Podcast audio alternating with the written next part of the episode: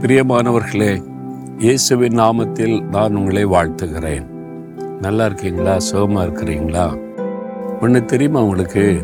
இந்த உலகத்தில் என்னென்ன ஆபத்தெல்லாம் நடக்குதில்ல?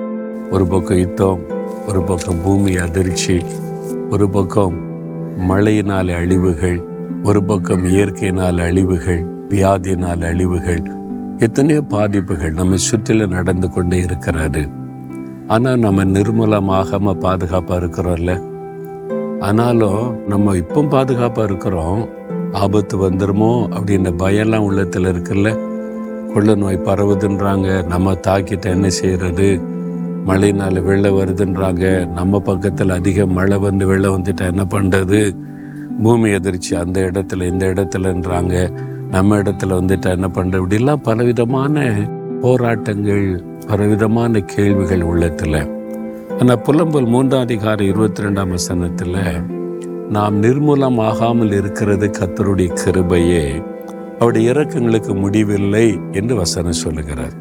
அதாவது நம்ம நிர்மூலமாகாதபடி நம்ம சேஃபாக இருக்கிறோம்ல அது நம்முடைய பலத்தில் அல்ல நம்முடைய சொந்த முயற்சியில் அல்ல நம்முடைய பக்தியினாலும் அல்ல தேவனுடைய கிருபை. அதை மறந்துடக்கூடாது. ஏன்னா இந்த உலகத்தில் நம்மை நிர்மூலமாக்க சாத்தான் என்கிற எதிராளி கிரியை செய்கிறான்.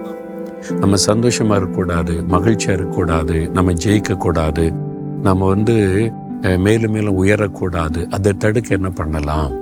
இவங்களை நிர்மூலமாக்கணும் அழிக்கணும்னு சொல்லி அதுக்கு தான் அவன் பாவத்தை பயன்படுத்துகிறான். நம்ம வாழ்க்கைக்குள்ள பாவத்தை நுழைச்சிட்டா அதனால் அழிவை நாம் சந்திக்க வேண்டியது வரும்.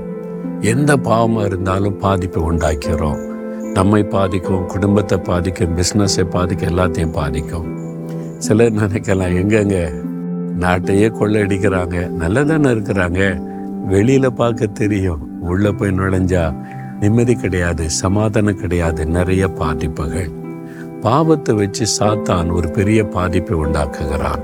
அப்புறம் மனசோர்வு வியாதி நஷ்டம் இழப்பு பொல்லாத மனிதர்கள் பல விதங்களில் சாத்தான் நம்ம நிர்மலமாக்க போராடுகிறான். ஆனால் நம்ம இன்னைக்கு நிர்மலமாகாமல் இருப்பது தேவனுடைய கிருபை. அவருடைய கிருபை நம்மை பாதுகாக்கிற நம்ம மேல அவர் வைத்திருக்கிற கிருபை.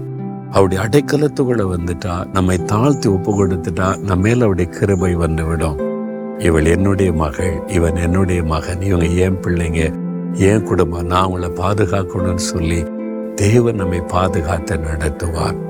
அவ்வளோதான் அப்படி அடைக்கலத்துக்குள்ளே இருக்கிறீங்களா? ஆண்டுடைய கைக்குள்ளே வந்துட்டீங்களா?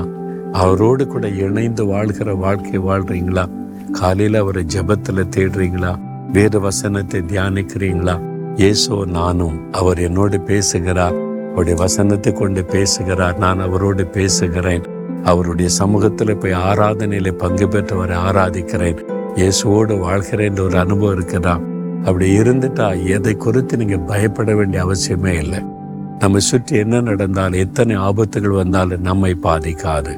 நாம் நிர்மூலமாகாதபடி பாதுகாக்கப்படுவோம் தேவனுடைய கிருபையினால். அதனால ஆண்டவரே நீங்க இதுவரைக்கும் என்னை பாதுகாத்து இருக்கிறீங்க ஸ்தோத்திரம் நாங்க நிர்மூலமாகாதிருப்பது உடைய கிருபை. இனிமேலும் பாதுகாப்பீங்க கடைசி வரை பாதுகாப்பீங்க. நீங்க தான் எங்களுக்கு அடைக்கலம் நீங்க தான் எங்களுக்கு எல்லாமே உம்முடைய கரத்தில் எங்களை ஒப்பு கொடுக்கிறோம் இயேசுவின் நாமத்தில். ஆமேன். ஆமேன்.